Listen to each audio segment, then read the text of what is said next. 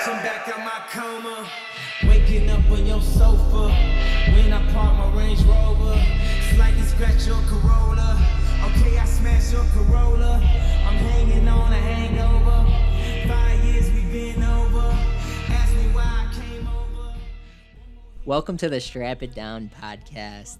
It's July 14th, Thursday. We got a four game set in front of us with the Minnesota Twins. We got a great talk track in front of us today. A lot of good things. Hell yeah, we do. a lot of great things to talk about. Um, we're going to kick it off like we normally do. We're going to talk about the weekly recap. If you joined us last time, Dave and I talked sun, some Sunday fun day.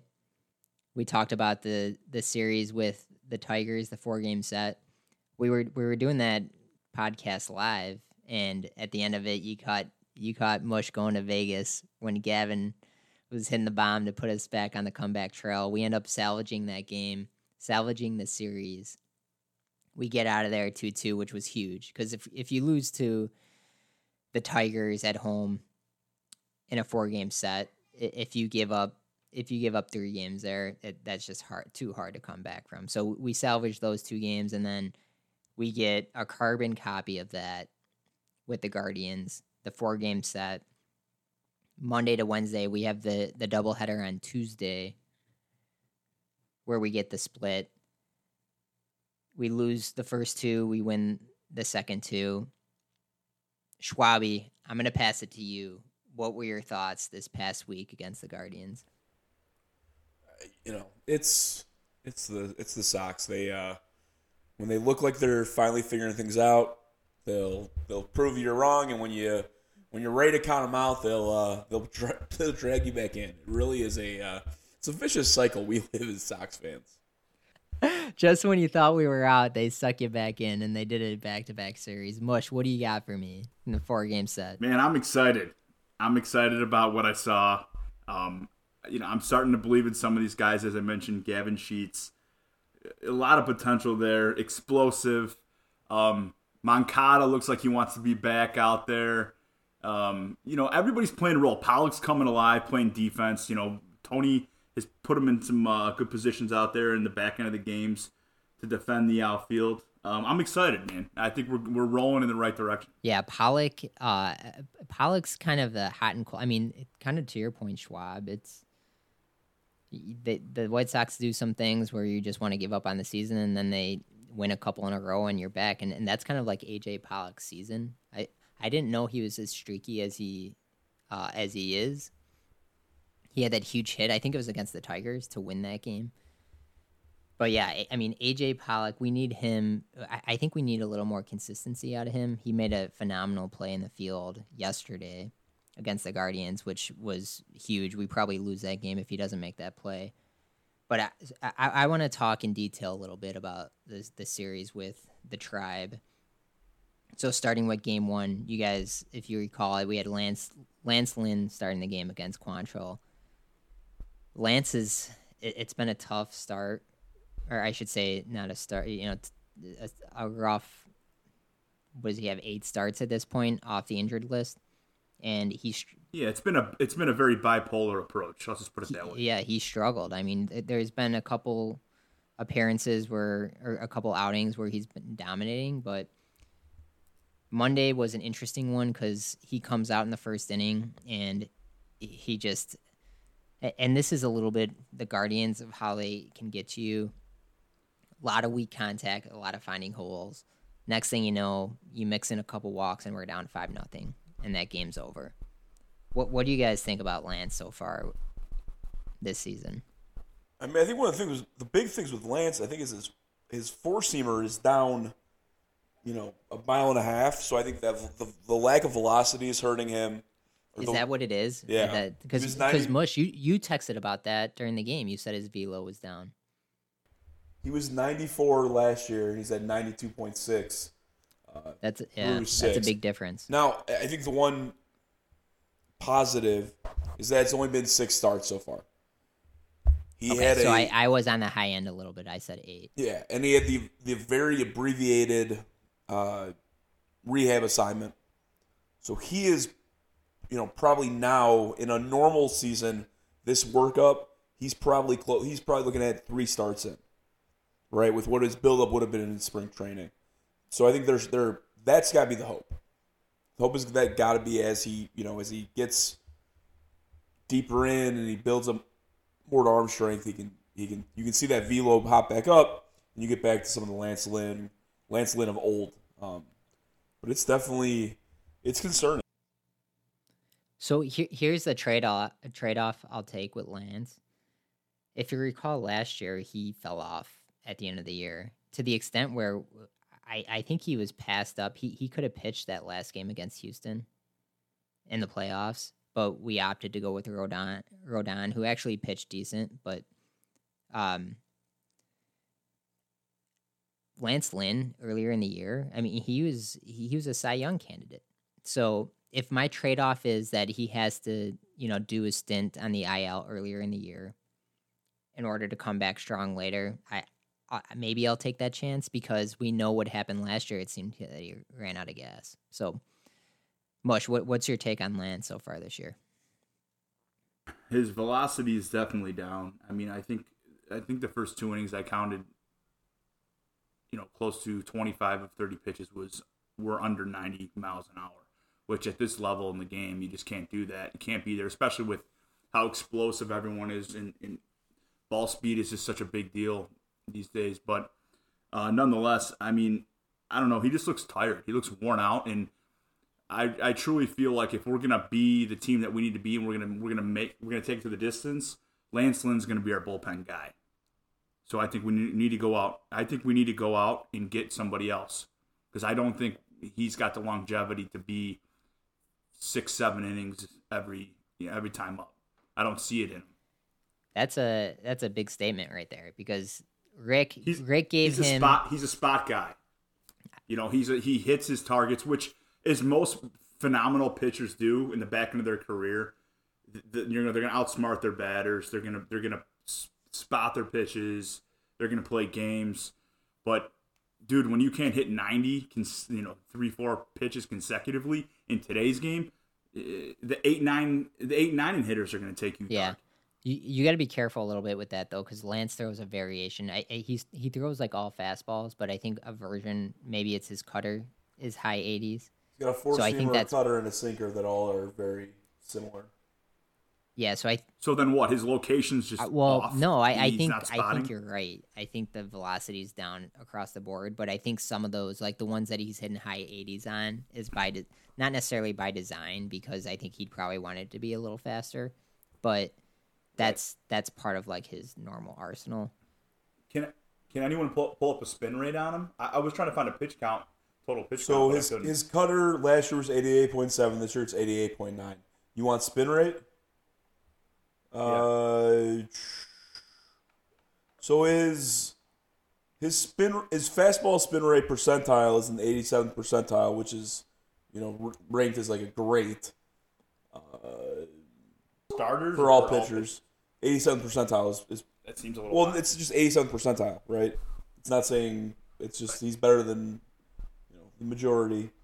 Uh, let's see what else we got here. Well, I, I think what you're gonna see too, like I, I was looking I was looking this up the other day, and Lance's FIP is only like, and and that's a flawed stat, but his his FIP fielding independent pitching is like 4.17, which you compare that to his ERA, which is over eight, I think, right now, and that tells me that there's a lot of bad luck that Lance is getting right now and uh, we saw a lot of that in the first inning against the Guardians. Serious question. I mean, maybe it's not a serious question.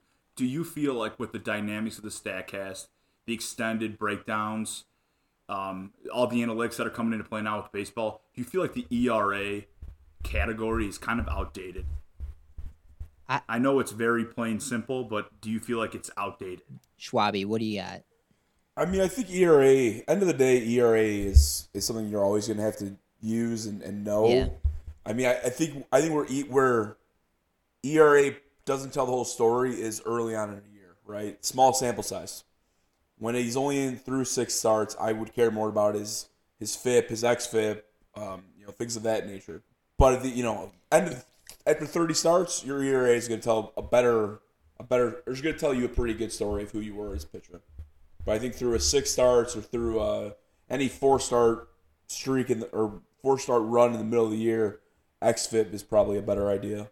Um, Yeah, I, Right. And I, I feel like we've gone from, you know, measuring ERA as like the volatility symbol to now we're looking at in depth breakdowns with spin rates and everything. It's like measuring the volatility within the volatility. I don't know. I could be just going off into the gutter here, but I just feel like it's just it's not accurate. Well, the other thing that I would want to know with some of it is I don't I don't know and I I don't know this. I don't know how much shifts play a part in your XFIP, right? Are they are they putting giving you the you know, I don't know. I, I would want to know I think the shift plays a, a larger part in a lot of things defensively now, and I think at least as of I know last year the Sox were one of the one of the teams that shifted the little the least um, of anyone. So sometimes I, I I don't know if you guys get the same feeling. I, I got this feeling a ton when we were playing the Guardians, but it, it felt like we were playing eight on ten. I, I, I don't know what it is. It's like you know, Kwan comes up to the plate, Rosario, and those guys are not hitting. You know, hitting nine off the bat. Exit velocity is like ninety miles per hour, and it's just finding holes constantly. And then, and maybe it's a product of us hitting the ball on the ground all the time but it, like No, you know, I think I think you're right. I, I couldn't agree more with you. I feel like watching that series was like they were always in the right place at the right time.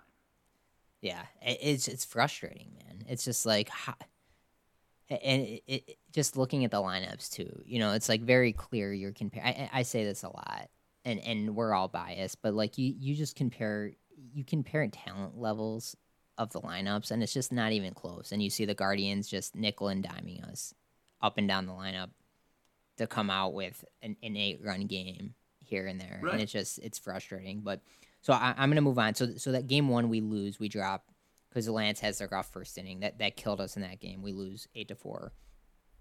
Game two and game three, the doubleheader on Tuesday.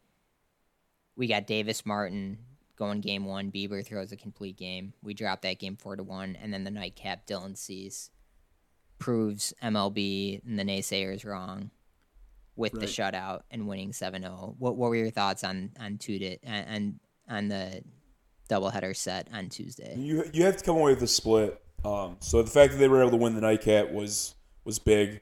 Um, I thought it was interesting that the Sox used their better guy in the nightcap, while the in, or the Guardians used their better guy in the in the first game. So I thought that Schwabi, don't steal my thunder. That's in that's for Hall of Fame baseball player my, decisions. my, so my I'm gonna apologies. I will I will I will leave that there.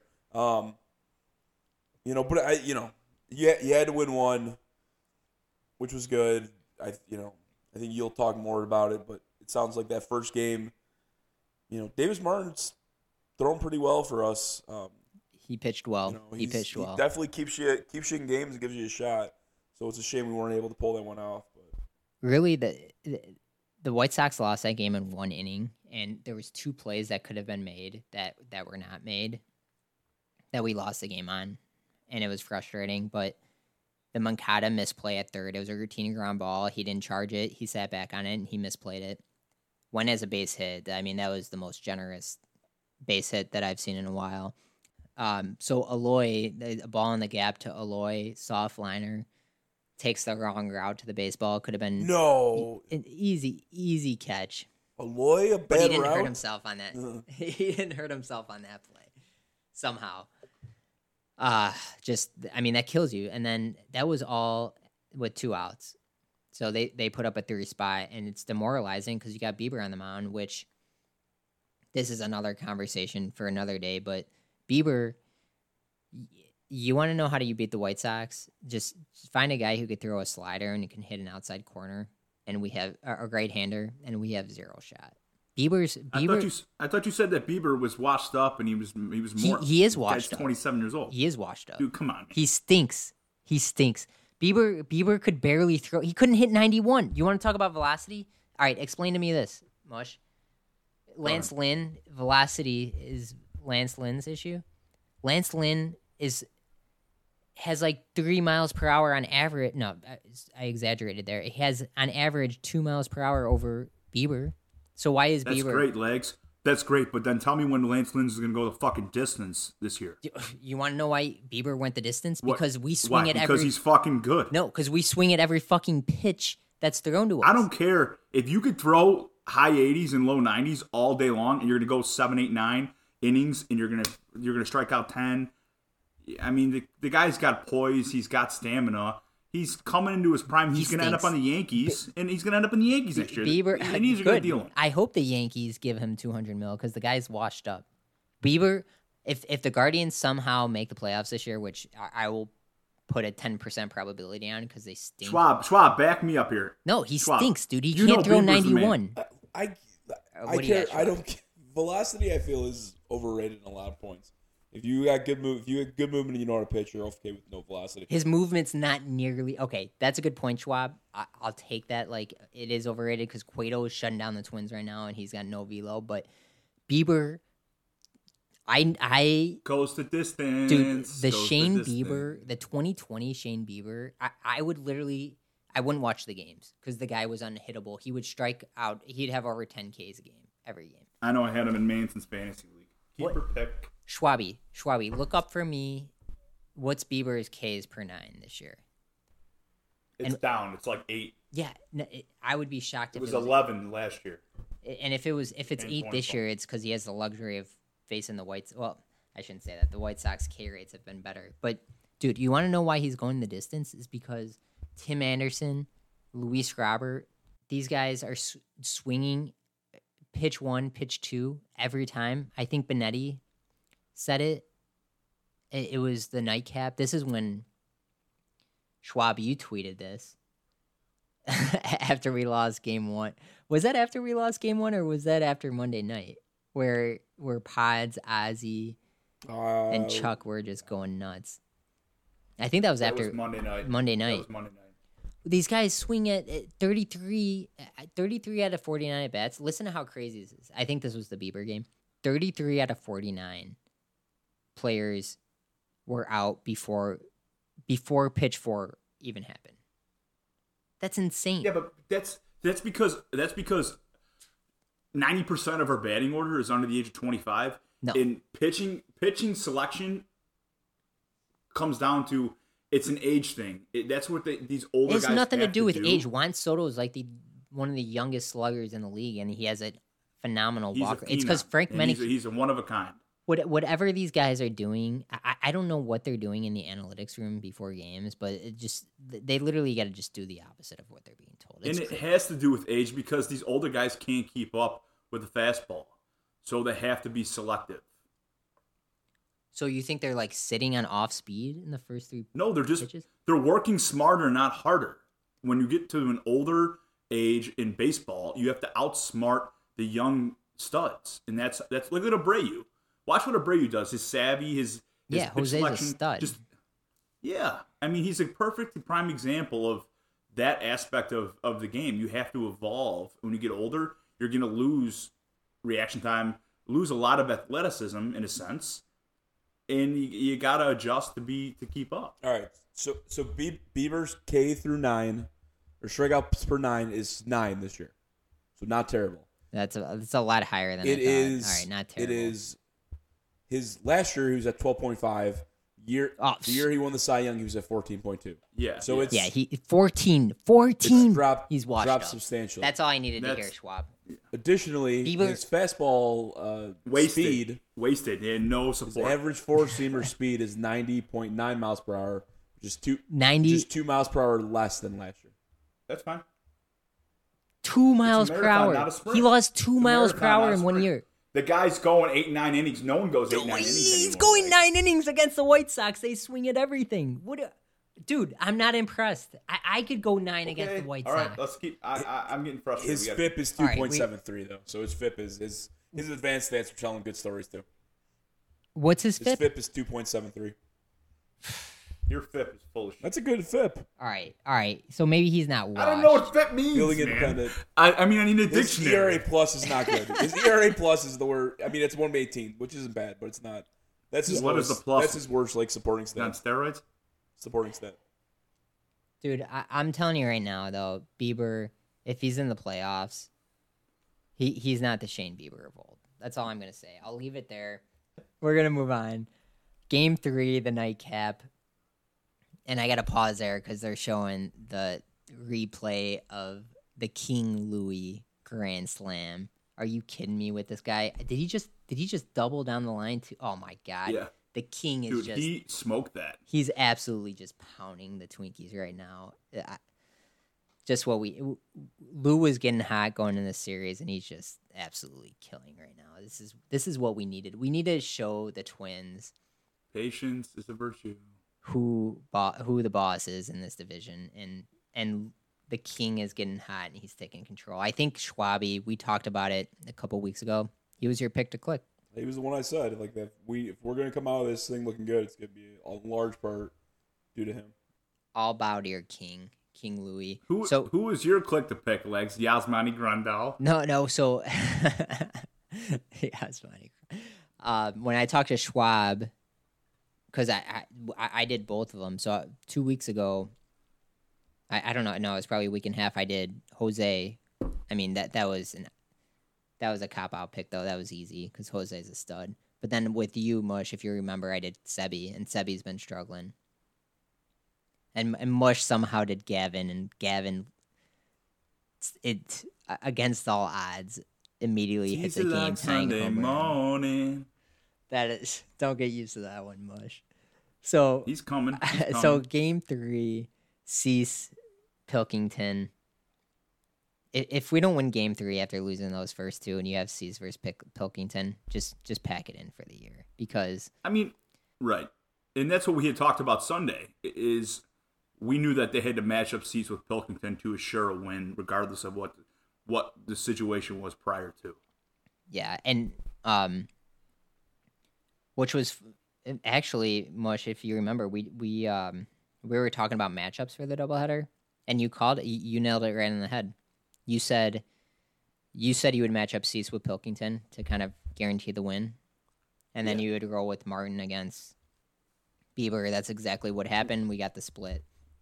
Which we weren't we weren't really sure who was going to dive into that spot though. I mean, I think Martin did a great job. He held his own, but we were we weren't sure what Tony was going to throw into the mix. Yeah. So hold that thought because because we're gonna we're gonna take a deeper dive into that.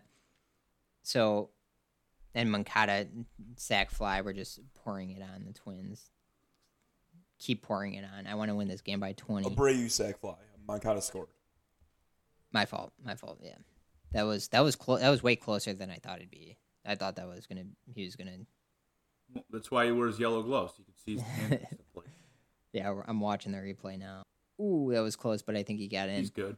Yeah, he's so we win that game seven nothing. We get off to the good start. Jose sets the tone with the two run bomb in the first, which was huge. We needed that huge pick me up after after the the game two loss, and then the king King Louie goes off the foul pole for the three runner to kind of kind of kickstart his hat streak here. So that was a big win. And then let's talk about yesterday a little bit. Giolito, the ace that we need and I think he's turning the corner a little bit because if you remember, so this is his fourth consecutive good start. Last start, last start, Giolito, he gave up five earned runs, but that was all after two in the seventh inning, and I Tony does a terrible job of getting him out of the game. yeah, that was rough. and he, Tony finally learned. I, I, I'd say maybe he learned his lesson yesterday, but he still gave him one more hitter than I would have. If if Tony pulls him out timely, and I know Joe Kelly came in and blew up a little bit, Giolito is going on four consecutive quality st- quality start streak, and his stuff looks good, man. He's figured it out. Him and him and Ethan have been in the lab. I told you he was fine. back to when we did Giolito advanced I- stats, We we did it. said he yeah. was fine. Yeah, you you called it Schwabi. I, don't know if it has to do with being in the lab, you know, playing fucking Pokemon or whatever the hell you call it. But I think it has to do with I think it has to do with guys stepping up like Dylan Cease, um, Johnny Cueto, Graveman, uh, Raylo. I think Giolito's You think realizing like, hey, motivated? he doesn't have he doesn't have to be. No, he doesn't have to be Michael Jordan, man. He just has to throw out, go out there and do his thing, and and and pitch the way he knows how to pitch. And we have the bullpen and we have the bats to just carry him to a victory if he just plays it smart. Yeah. Before he was trying to be a superhero, and I just don't think that's his. That's his not his mantra. And you don't need that with this rotation. I mean, No, with not at all. with with Johnny Cueto doing what he's doing, this rotation can just be this could be nasty. So game four, Giolito, he gets the win. No earned runs. Harrison, I, I so I couldn't tune into this game until about the seventh. I literally tune in, and the first thing I see is Anderson getting hit by Luis Robert Oh, God. frozen rope. I mean, is this just like they absolutely killed it? But it's like, what? What is Tim? Tim is in like La La Land, dude. You like do the limbo or something, man. Get out of the way. That was one of those where he just kind of he tried to like look like he was hurt, but he realized how stupid of a play that was. Oh my and God. my my Tim, wife's like, How did he get hit by that ball? I don't know, man. Regan, my wife's like, do they just go back to the It bag? was like dead center. So all right, I'll give Tim the benefit of the doubt, even though for like some reason he forgets how to play baseball when he's in Cleveland. So I I see that. I see Tim get hit by the line drive, and then the next inning, fucking Harrison boots that ground ball, and it's just like, here we go. This is the 2022 White Sox, but you get the lockdown seven, eight, nine, and we're gonna we're gonna talk about that a little later with the bullpen because it's been awesome. So that recaps the week. We go two and two, back to back two and two splits with the Tigers and the Guardians. We're transitioning here. Hall of Fame baseball decisions. Tony La Russa, gentlemen, I'm gonna pass it to you guys. W- what do you want to talk about with our favorite manager and his decisions this past week? I want to talk about my good friend Ozzie Guillen's hatred for all things baseball and how disgusted he is for a man who he who he claims he loves. Dude, oh, well, real quick, real quick, Schwabi. Ozzie is Tony. Uh, Ozzie, I think, might be Tony's biggest supporter. Agreed. Like that was that's the thing is that like this last like week, all the people who are Sox employees have finally uh, had enough. Ozzie's gone after him. Chuck's been making you know comments throughout the year. Pods got after Chuck him. Chuck Salty. Frank got after him. Stone and Benetti are like Steve Stone, who preaches positivity on Twitter and blocks everybody, is is out there taking shots in the from the booth. I mean, everyone's finally. He's done enough insane things that everyone's just like, "What in the world is going on?" they finally broke Jerry's employees. Right. Is that? I mean, it's very clear what happened because it, this was so obvious the whole time, and all the fans were just. The fans have just been so fed up all year because all this shit was so obvious. Like it, it's been happening two. mo- It, it was happening two months ago. It was happening a month ago. It happens every day, and you could only like the, the employees, you, the Chucks. The I mean, Chuck Salty was in front of all of them, but the Ozzies, the Steve Stones, they finally were like, "All right, enough is enough. Like, this is this is beyond malpractice. That's how bad it is for to get those guys to turn." We want a specific moment, let's talk about Jose Ramirez and Tony. Burns on second and third. Jose's up to the plate, two outs. What do we do? We pitch to Jose because you know that's what you do when the Indians or the Guardians have you know one guy. You make that one. Wait, this You let that one guy beat you. what? That was second and third, One out, two outs.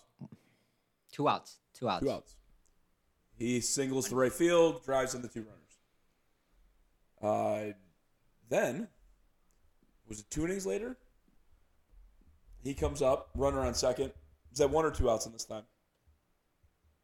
This next time, I think it was two outs as well. All right, so we got Jose up again, and we decide we're gonna let, after the first pitch, which is a foul ball strike. We decide we're gonna intentionally walk him. Once again, 0-1. We love walk intentionally walking guys once we have thrown a pitch. Either you intentionally walk the guy the first before you throw a pitch, or you face him. It absolutely boggles my mind that how we go how we can go up 0-1 and we're like, yep, Let's let's throw that four up there and, and let's let's walk him. Okay, so let's let's hear what Benetti and Stone had to say after the 0-1 intentional walk. Ramirez, okay, so the Sox threw him a pitch. Yeah, they threw him one pitch and then they decided to walk him. Apparently didn't like that pitch. But they're putting him at first base now, which is usually a good thing. Would have been nicer with a one to nothing score, but better late than never. Can I ask why you would do it after a pitch? No, I, I have no idea. I'm not. I can't. I Yeah. can't ask. I got no, uh, no. You can. You can definitely ask. I- Okay. I, can't tell you why, but you can ask. So Benetti and Stone just mine mine absolutely blown on the 0-1 intentional walk. Rightfully so. I tweeted this right after. I- just assumed that it had to be the first time in Major League history that this happened because no other idiot in their right mind would walk somebody on o- so 0-1 0-1 count or not. What's the logic in giving him one pitch down the middle? I think I think it was off speed and then and then walking him after. What did you guys catch the logic for that? So I think Tony was asked about it, and, and Tony basically said that they told Davis Martin to pitch around him both times, and in the first, you know, the first at bat, they told him to pitch around, didn't get it done, and he hit the single. He was told to do it again, and It wasn't- So- it so, wasn't- Tony. You didn't. because it was close, it was so close to be able to hit it. Tony's like, all right, well, forget it. I'm just gonna walk him. Imagine trying to like have a winning baseball team with a guy who literally doesn't know where. Can he we blame one that on those things like, menopause? Keep blaming on a lot of things, but it's like, you, you want to tell Johnny Cueto to nibble the corners and pitch around a guy? Johnny Cueto can do that. I, I'm not asking. You're asking. I talk about like when I'm coaching. I talk about putting my players in a position to succeed. Yes. Right. And if if I'm putting my kids in a bad spot and they don't get it done, that's my fault. That's that's what you can ask a guy in his fourth major league start to to do. If you're if you want him to essentially unintentionally intentionally walk him, just intentionally walk. Dude, I, so the the one thing I think Tony does good, and this is literally the only thing because he's just absolutely atrocious, is he always defends the players, which I like. He'll never like throw a player under the bus in the media. But it's like, dude, eh, you can't be an idiot and then just like defend their players when they're not hustling. You you, you gotta you, you gotta take some sort of position, you know. And I think this is what dro- drove Ozzie off the cliff because they they they lost that game too. They're absolutely lifeless, and Bieber does throws a complete game, and Ozzie. I mean, imagine if Ozzie was was managing the team. He he would be screaming. He'd be screaming, and Tony's going to the media. Oh you got to give all the credit to Bieber. Bieber pitched great with his 88 mile per hour fastball. It's like Tony, give me a break. All right, dude, I, I'm tired of it. Like I want I just want some emotion and he's just too he's too old to give me emotion and to get like invested in this thing. Like the fans are so I think Tony's like invested, but he's just like he's past the point where he is all there to be as invested as the fans and I think that's where the frustration boils over. Mush, what what are your thoughts on Tony? I think it comes down to you know I agree with the whole aspect of um, backing up your players because if you lose the integrity in the clubhouse and you lose the trust in the clubhouse, I mean you're just gonna start. It's gonna it's gonna be disaster, and I think that's the It, difference. it would between- snowball. Yeah, and I think that's the difference between Ozzie and uh, Tony. Is is Tony keeps his composure, whether it's intentionally or not. I don't know. Maybe it's dementia, but uh, it, it, when you get to he, and Ozzie Guillen's a firecracker, you know. So he he rambles on. He he just gets things going, and sometimes it can be taken the wrong way.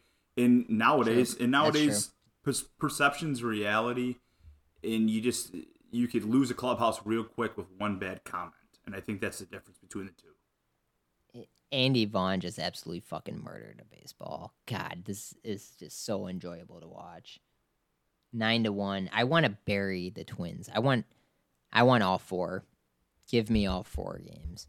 We'll we'll talk about it a little bit in the look forward. So real quick, okay, we, we've touched we've talked a lot about Tony, but my gripe with Tony this past week was game uh, day two, mush when we were talking about matchups. We lose game one, right? That was a little bit of a, a gut punch. Yeah, and that was that was hard to May- swallow. Maybe we did bounce back good because we won the last two. But if I'm if I'm Tony La Russa, I'm coming Dylan Cease game one. I don't care that he's throwing Bieber. I'm not letting I'm not letting the other manager dictate what I'm doing because I I'm going for the jugular. I'm not looking at matchups and saying, "Oh, I want Cease against Pilkington." I'm gonna I want them to submit to me. So I would announce I would announce Cease game one, and then you do what you want with it because I want to bounce back from that loss, and I want to get the team back on the right foot. and I agree with you, legs. I I feel like uh, this has been my push the whole time. Is like, hey, just just keep your pace, stay in line, stay within five games back. We'll get hot and roll. I feel like the Twins and the Guardians they play they're playing chess. They're playing checkers right now, and and La Russa's playing chess, and I feel like eh, that's gonna pay off eventually. Do I agree with you with the micromanaging and manipulation? Yes, but I feel like you kind of just have to go an eye for an eye as well to, to, to battle. You know, put put your ace against your ace. Is Dylan Cease our ace? Yeah, but I don't know. It's it's hard. To, it's too early to tell right now. Mush, what I love about you through this whole through thick and thin of this podcast, talk about Mr. PMA. He's has has anyone had Tony's back more than Mush through this whole process?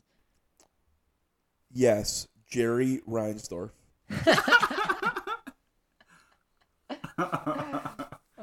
Oh man. Okay, on that note, we're moving on. Need a little relief. We're gonna talk about this bullpen. A bullpen that I've been impressed by. There's been a, a couple flaws. We've had some injuries.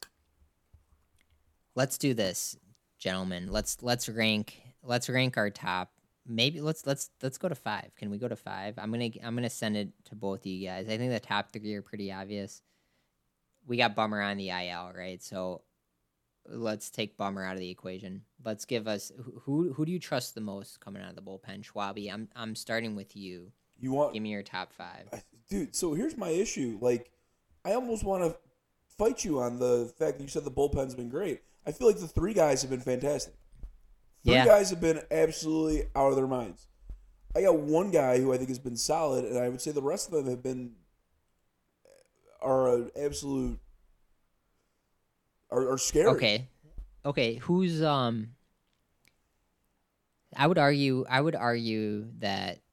So I'll, I'll start. I'll start with this one. So I obviously with the top three, right? Which is, uh, dude, I, it's something that gets gets me pretty jazzed up. Is Raylo, Graveman, Liam, seven, eight, nine.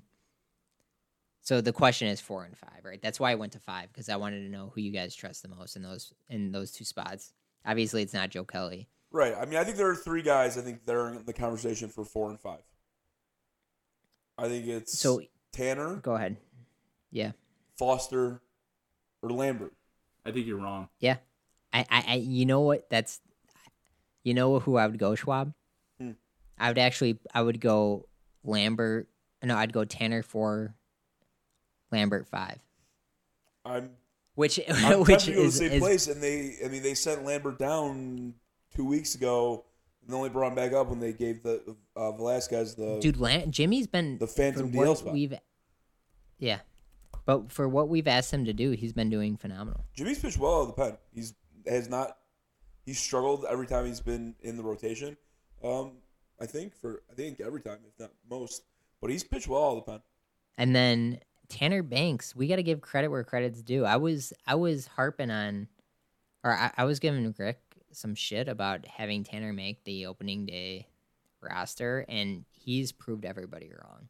Thirty years old, rookie, and he's think about being the only left 30 years old. bullpen. He's thirty. So- He's thirty, you and he's a rookie. Still got a chance. I don't know if you guys. Tanner did. But Oh, so Tanner Banks, this guy is the only left-hander in the bullpen, and he's been pitching phenomenal. I, I've been very impressed with what he's been doing, and I, I would say, so. Yeah, I think he's my fourth out of the pen. So who else do we have? Who else do we have back there? Foster, he's been hot and cold. more so cold, especially lately. Vince Vince is useless. I I predicted. I He's can't a believe Vince is still on the rot. Vince is a filler. I, I man. predicted wh- when the day that we signed Vince, I predicted that he'd be a free agent, or I, I predicted that he wouldn't be on the White Sox by July. So he actually has exceeded my expectations. I think I think he's a roster, so- filler. I'll He's a garbage honest with you, mind. He's trying to uh, fulfill your prophecy there, legs. Rick just won't uh, won't oblige. Yeah, he stinks. So who else do we got back there, Schwabi? Currently, the bullpen reads as Matt Foster, Kendall Graven, Graveman, Liam Hendriks, Joe Kelly, Big Jim Lambert, Reynaldo Lopez, and everyone's favorite Jose Ruiz. Oh, Jose, I forgot about Ruiz. He's actually been better lately. He was Jose's Ruiz fine, and I came out of never want to see him in a game where we haven't win. Where we have a lead. Dude, he came out of the gates though. A changeup. What happened to the changeup? That changeup was insane, and then he just forgot how to throw it. I, I don't know. Yeah, he uh, that one's a tough one because he's. The, the, you know what the problem is? We just have too many guys that are like inning eaters. You know, you, you got to have more high leverage guys. And I think that's where Joseph Kelly comes into play. I think Tell that me more. I think Joe Kelly's going to be the difference maker if he can stay in line and get his shit together um, on a mental level. Let's put it that way. His the movement on his fastballs is nothing short of phenomenal. Um, if he could get his shit together, he's going to be an asset, and he's going to be our, our best reliever going into August. I promise you that. He's got the stuff to do it. Absolutely. He's better than Liam. I don't care what anyone says. Nah, all right, let's slow down. Slow down. He is unhittable when he's in on his what, game. what did man. you what did you say to me when you sl- slow your roll over there? Better than Liam. Liam has been unconscious, so we're talking about the bullpen. Liam's unhittable. That game against the Guardians yesterday, it went. I think it was Naylor. Um, it was Naylor, Franmil, and then and uh, Jones. Nolan, yeah. They didn't they didn't have a chance, dude. Liam was so it, Graveman was too, by the way. Graveman was nasty. But Liam Liam's unhittable right now. He did the same thing last year, if you guys remember, just went on the like ridiculous stretches. So I'm pretty pumped about this bullpen. We need I think we need one or two more guys and hopefully Bummer comes back. There's there hasn't been any word on Bummer, which makes me a little nervous but we're gonna we're gonna move on here. I'm gonna post up at the trading post. I want to hear a trade offer from both of you, and we're gonna share our thoughts. Wheeling and Mush. dealing. Wheeling and dealing. What do you got for me? I'm starting with you, Mush. All right, I'm digging deep into the basement cellar of the National League. Going into Ohio land to the Cincinnati Reds. All right, We need what do you got? we need a legit number two, a second baseman. We need like a where guy. you're going. We need a guy who could carry the team with a hot bat. But we need a guy who could fill that seven eight hole and and be top notch in the league at that position. Jonathan India. Okay. Oh, okay. I thought you were gonna go with Drury. Stop! Stop! totally stop! just- Stop! Stop! Yeah. Drury. Drury is a third baseman Dude, at heart. Oh my god, I was about to compliment you. Drury is a third and say, baseman. I can't believe you came up with this this exact player Jon- that we need, and then you go Jonathan India. Jonathan oh India. Drury's mine. Whatever, man. Okay, whatever. I oh, hold on. That's a, there's a complimentary pieces to this deal, Wags. All right, all right, all right. Coming in at the number two spot in the deal is Tommy Pham, put to play a little defense. Tommy Pham, the I'm I'm Team Pham in the fantasy issue. Okay. way, but And and the reason why I say this is because our our, our front office has never been big on pulling a, a, a top notch deal. We don't go out and buy Ferraris. We go out and get the used Mercedes. Okay. so we got Jonathan India coming in to support the infield, bat seven eight nine. Tommy Pham to play some defense, bat seven eight nine, and we're gonna go out and get as a number three in that deal is Alexis Diaz, the young gun right-hander reliever, um, who's who's Edwin's throwing brother. hard. Is it Edwin's brother? Yeah. He's yeah, he's the kid's he's electric, and I think he could be he can hold hand in hand with the Raylo approach. You know, going two three innings in that in that middle of the Okay. uh, game.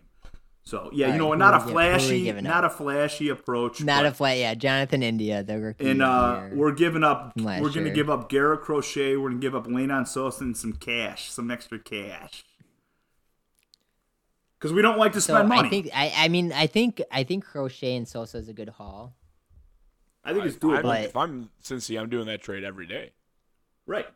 You think so? Yeah, I think so too. But we need depth. We don't need. We don't need superstars. We need guys that could that could spot start. So you're you're pretty down on India then. I know he's having a Actually, bad year, but he's banged up. I'm not gonna lie. So Drury was it was initially in there instead of India, but Drury is more of a third baseman complimentary too. And I just feel like we need a solid. We need that second baseman who's like that everyday all star potential guy. India, yeah, he's had his ups and downs, but I think we need a little flow in our lineup.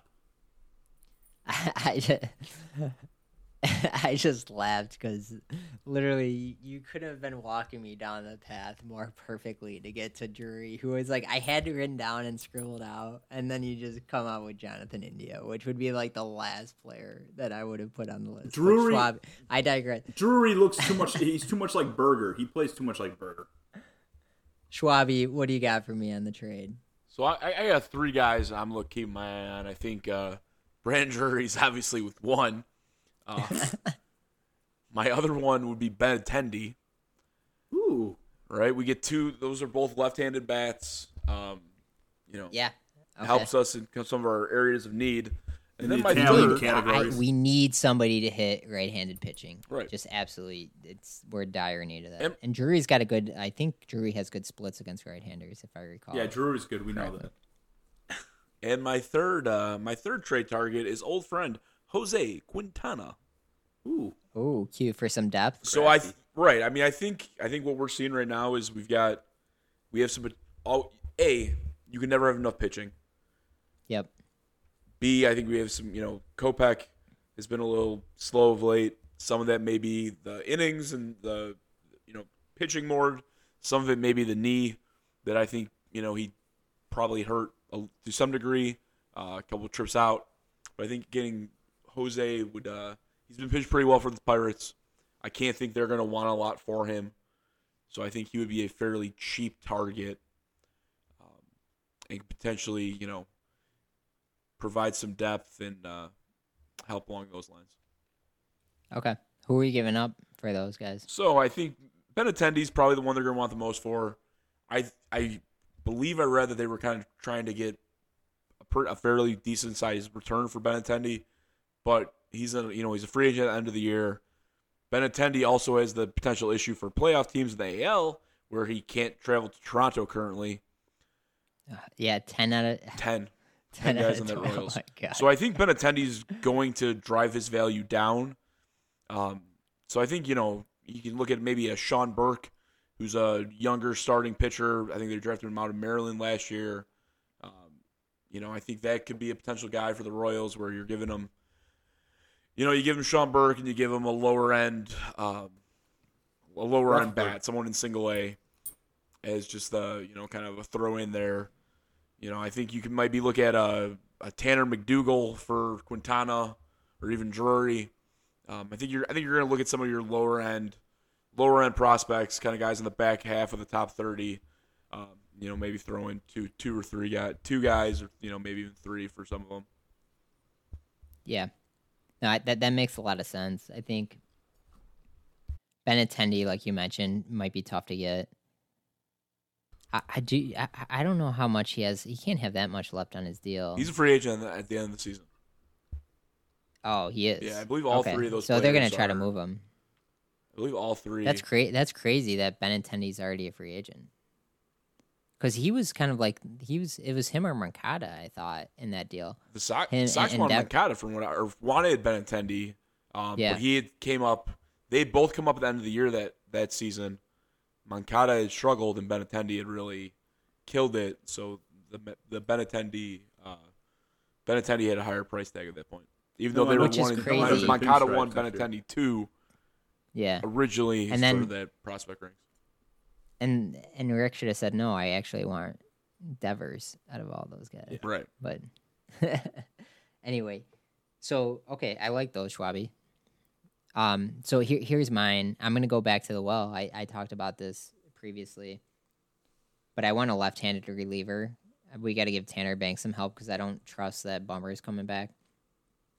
Recent All Star Joe Mantiply. The guy's got he's team control one more year than three years of arbitration left. So four years of control.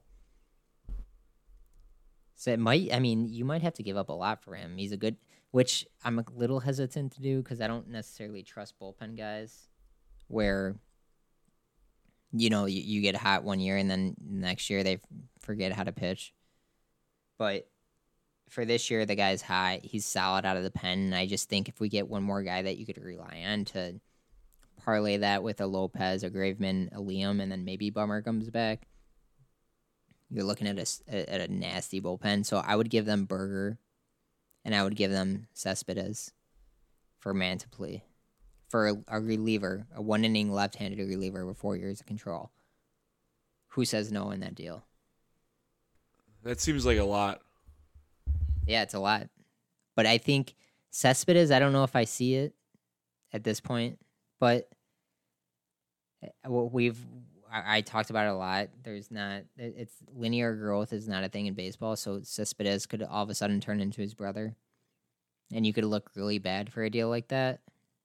But Rick needs it, here's my thing, dude. Rick needs to do something where he- he's he's got to make a move where it puts us over the top because all the moves that he's made this year have been shit except for the Cueto deal. And that was out of like desperation. So I, I, don't know, man. You get a guy like that who's shut down and he's feeling it this year. Maybe that changes things. So I do like if we're gonna go after bullpen guys. To be honest with you, I really like what the Nationals have to offer. Um, with with Doolittle, um, Clippard, Carl Edwards Jr., Finnegan. There's a lot of even Cishek. I'd take him back again, but Th- those guys are like, uh, is this 19 or is this 2018? Those are like all guys that were, they're probably still producing. So yeah, I they think- are. But I mean, what are you talking? One, two innings here and there. Like those are the guys that we can get cheap. Throw a couple prospects. Yeah, you know. no, that's true. That's true. You could get them very cheap. So you're right. I don't hate that. And I, And you're not going to mortgage the future for it. I, I think that's the that's the thing, right? Is the Sox have been so up and down this season. I don't know if you're going to get any huge deals.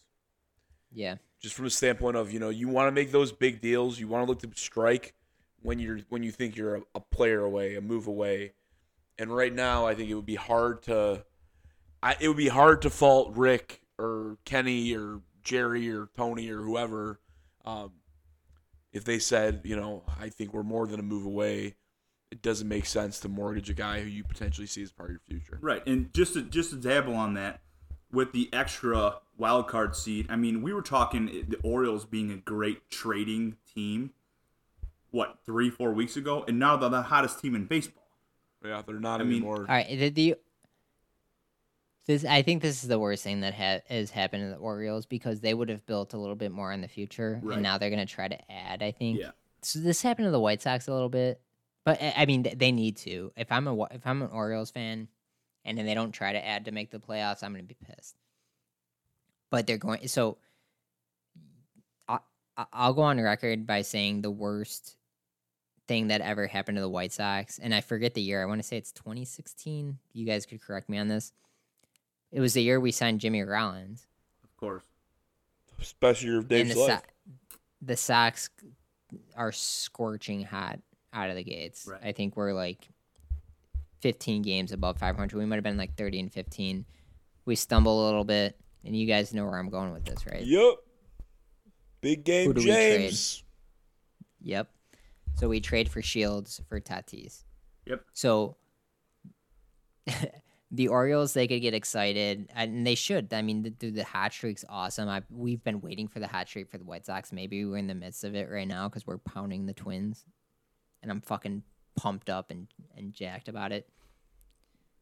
But the Orioles aren't winning the World Series this year, so I Orioles have like w- they need to build a little more. So like start moving a couple of those guys and getting more talent. And I don't know if they're gonna do that. So sometimes I mean timing is everything in life. And the timing hurt the White Sox back when we traded Tatis for Shields. So I don't know. We'll see. I, but to your point, Mush, I think the Orioles are off the table now because they're not going to be trading any of their that their bullpen's dominating. I think it's a matter of time before they slip up, but they're they're not going to give up any of their talent. No. So cross them off the list. All right, so w- we're going to move on. Everyone's favorite segment. Let's get pickled. Mush. I'm starting with you. Let's get pickled. What do you got for me, my friend? Well, we're heading into the heart and soul of summertime shy. We're talking tacos and cervezas.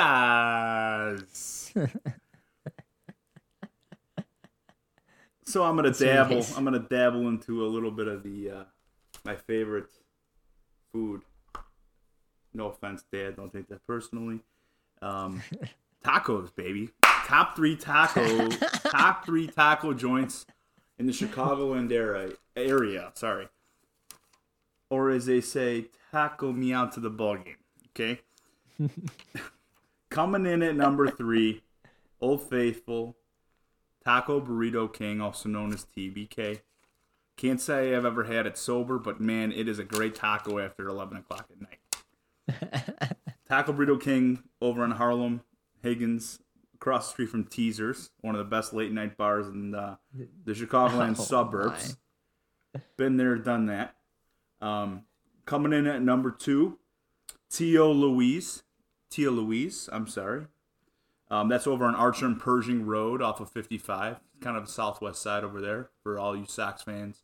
Uh, Tia Luis is probably one of the best taco joints south of uh, south of 290. But um, number one is is going to be hard hard to admit, but uh, Big Star in Wicker Park. Yeah, that's good. They, they serve a quality taco. You know, I, I'm not a big fan of paying five dollars a taco when I'm eating six of them, but um, Big Star's got the variety. They got great options, and uh, man, you can't go wrong with a taco and cerveza in the summertime, man. What's the cerveza of choice? I'm a Modelo Especial kind of guy. I don't Well, do the you're a Corona. Sox fan. Modelo's. Schwabi, what do you got for me on the taco You know, situation? I, I I I defer to Dave on all my all my taco decisions. I don't. I don't even know if I have a list. I, you know, That's why I I like the ta- I, I like the tacos at Chipotle. I get the hard shell. God, you are so standard, man. What what is the what is the the new term for that now with the younger kids? I don't know. What is it? I don't know. So like mainstream. I don't know what the fucking word is. It's not mainstream. I know what you're talking about. I don't know the term though. Basic. right, so that's a basic. That's not basic. No, basics like yeah. I mean, I don't know. Moving on. So that's a good. Okay, that's a good list, Mush. You, we- you know what we need to do is we got to have a uh, White Sox tailgate, have some cervezas, some Modelo's. Miller Lite got the contract back, but before that, we were we, we were drinking some Modelo's at Sox Park. Good beer. Luis Robert just hit another absolute rope, dude. He's unconscious right now, He's and I, it. I couldn't love it anymore. The king is just roping the ball. Oh. Everyone's fired up. Abreu, just, oh Jesus, Abreu sliding in the I dugout. know. I saw right that on the cement. More the Uh, here, here's what's gonna happen. Well, go- Knowing our luck, uh, Robert's gonna take the final spot in the home run derby and just completely screw up everything. no, no, no, no, no, no, no. I usually am it. against those guys. They killed what? Yeah, the they final filled it. They filled it. Seager got it. Oh, Good, wh- whatever. But I, I usually am against that because it's like, oh, well, in their swing. That would fix everybody's swing on the White Sox. I want everybody on the White Sox to do the home run. All I want you to do is try to swing for home runs. Just, just, literally, just try to hit home runs. is, is that I, Corey I would Seager? get so nervous. Corey Seager. I would get so yeah, nervous Lex, about that's your that. doppelganger, man. You look just like Corey Seager. I've gotten that many times. My uh, when when the Dodgers were playing the the Flubs, in the World Series. Everyone was texting me that I look like Corey Seager. The only problem is Corey Seager is like a foot taller than me, better looking, and a better athlete. I mean, Yeah, I he can agree on 6'5". all those, but it's better than Jonathan. I, I look like Jonathan India, as I've been told. So, anyways, Jonathan India, dude, that you made my night going from Drury to India. Like, like it, the best part about it was, the best part about it was, I, I was like, oh my god, I, I'm gonna actually agree with a trade proposal by Mush that he's gonna go after Drury because like I think he's probably the best guy we get, and Mush just pulls Jonathan India. we will never This agree. is absolute class. Never. All right, so we're we got to close this out, gentlemen. So we're gonna do a quick PMA segment into the look forward. I'll kick us off with the PMA. I, how could you not have PMA tonight? We had somehow we recover in Cleveland, where it's been the house of horrors, similar to Houston. We take the last two, which was just absolutely massive. Hopefully, Eloy is not as injured. We didn't we didn't talk about Eloy tonight, which I think we're all maybe a little sick of it, and that's why we didn't talk about it. But we take the last two of the series, and then we come out. It's uh, I think it's bottom eight. We're up nine to one against the Twins. I'm I'm jacked up. I I want I want their throats this series. I, we can't hold anything back. We we have three more before the break. Hopefully, we close this out. Just just get the last six outs, get out of there with the W, and then take three out of four. So we're set up nicely. We just got to take two out of the next three, and then we'd be three back, which would be absolutely massive. You get some momentum into the break, especially after everything that's gone wrong this whole season to be three back. And I would I would argue on the flip side for the Twins that a lot of things have gone great. I, I don't trust their rotation at all. I think their rotation's overperforming. I'm also extremely biased to the White Sox, but I don't know. That's my PMA. I think we're gonna take three out of four in this series. Going to the break, we're gonna get some rest. We're, gonna give the whole team. We got to get give the legs some rest. We- We got to stop the barking. Mush, I'm gonna start with you. What's your PMA for the White Sox? Um, I'm gonna go with the simple fact that we took three out of five games from the Guardians and the Twins with Pollock, Harrison, and Seby Zavala batting seven and nine. If we could do that, boys, we are fucking golden. And Yaz, Yaz has been playing. He he's been hitting very well. I think he's getting healthy, and he's gonna. I don't care about do. Grandal. Please, just carry on, carry on. Schwab. I mean, I you know I was gonna be really excited and they threw Tanner this inning, um, because I thought what would what could have been a big help for us is that when you're able to win this first game nine to one, you know the Twins are are up nine to one right now. Twins threw four through three bullpen guys, and if the Sox could have got through there with you know not throwing their best arms, it sets up well for the rest of the series. Absolutely, Who who would you have sent Vince out there to close it out? yes. Vince is on Give the me- DL. give me I two would have sent Jose out there. Vin, when is when did Vince go on the DL? They sent him on the deal after 15, he got right? after he got hammered the last time out, and that's how they brought Classic. Lambert up. Uh, he's got a blister, I believe, is his uh, his current ailment. Yeah, a blister. Okay, that's what we needed to do with Kelly. But I digress. Yeah. Okay, You know, and then I Cueto giving you six, dude, throwing 108, is this guy- 118 pitches today. he threw 118. Dude, he, I couldn't believe T- oh, Tony sent him out there for the fifth or for the s- What? for the sixth. Well, I can because he's not going to. he was at like 108. He's not going was to like pitch. I, I've had a few drinks. I I wasn't paying attention to the pitch pitch Yeah, I count. He's think he got was, I, think I'm he a- was one, oh, I think he was 106 through five. I mean, how do you not love Johnny Cueto? This guy, Dude, he's a stud. He's our best pitcher. The guy's a stud. He is he is all grit and guile and, and getting things done. He's been fantastic this year. Yeah. So I, I love that. So all right, n- nice job on the PMA boys. So I, I I'm going to talk about the look forward real quick. We're up we're up nine one against the Twins in bottom eight. So we got to close this one out. Schwabi, talk me through the matchups we got Friday through Sunday. So tomorrow we got Big Mike on the on the hill going against Devin Smeltzer. Ooh, I love that lefty.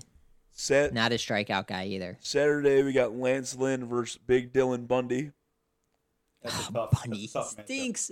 It's the, speaking of guys that are washed up, Bieber, Bieber, I exaggerate being washed up. Dylan Bug Bundy is the Like, definition of like washed up. you can't be washed up if you never got to that point where you can be washed up. the guy never got there. he was good for a year. I think Dylan had one. in one. your good bra. He made some money. Sunday we got the big matchup Dylan Cease versus the always underrated TBA. So Who did, So- who see what? Sunday looks like. Who else do they got in their rotation? Uh, You know what we? they get the You know uh, Archer. I think Archer just went on the the IL. Archer went in the it IL for before our series, the first one. Yeah. Uh, he, he was supposed to pitch against us, and then he missed that game. But I don't think he. Who is the other guy? It's Don't Son. think he'll come Um, you know, o, uh, o, o, Ober. Ober is Ober is on the Is IL Oda too. Rosie on their team still? No, he's on Houston. He's been in Houston for a while. Uh, Is he still in Houston?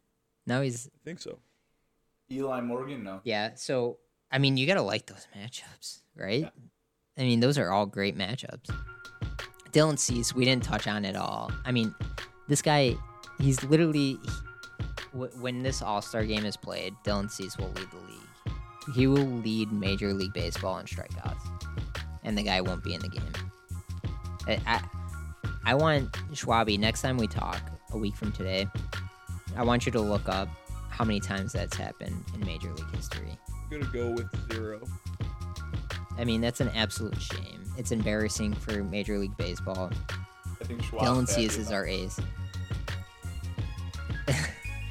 Dylan Cease is uh, he's an absolute stud. He walks a lot of guys, but he's got the stuff to, to come and uh, and overcome that. He's he's a stud. He deserves to be in LA next week. It's unfortunate that's not going to happen, but at any rate, we're going to wrap this thing up. White Sox need to close out tonight. Take game one. Be absolutely massive. Three back. Three And- back at the break. if we're three back at the break, I'm feeling I'm feeling great about this We're gonna get rolling. Thanks for tuning in. We'll catch you guys next week after the All Star break. We'll do a preview of the second half. Catch you next time.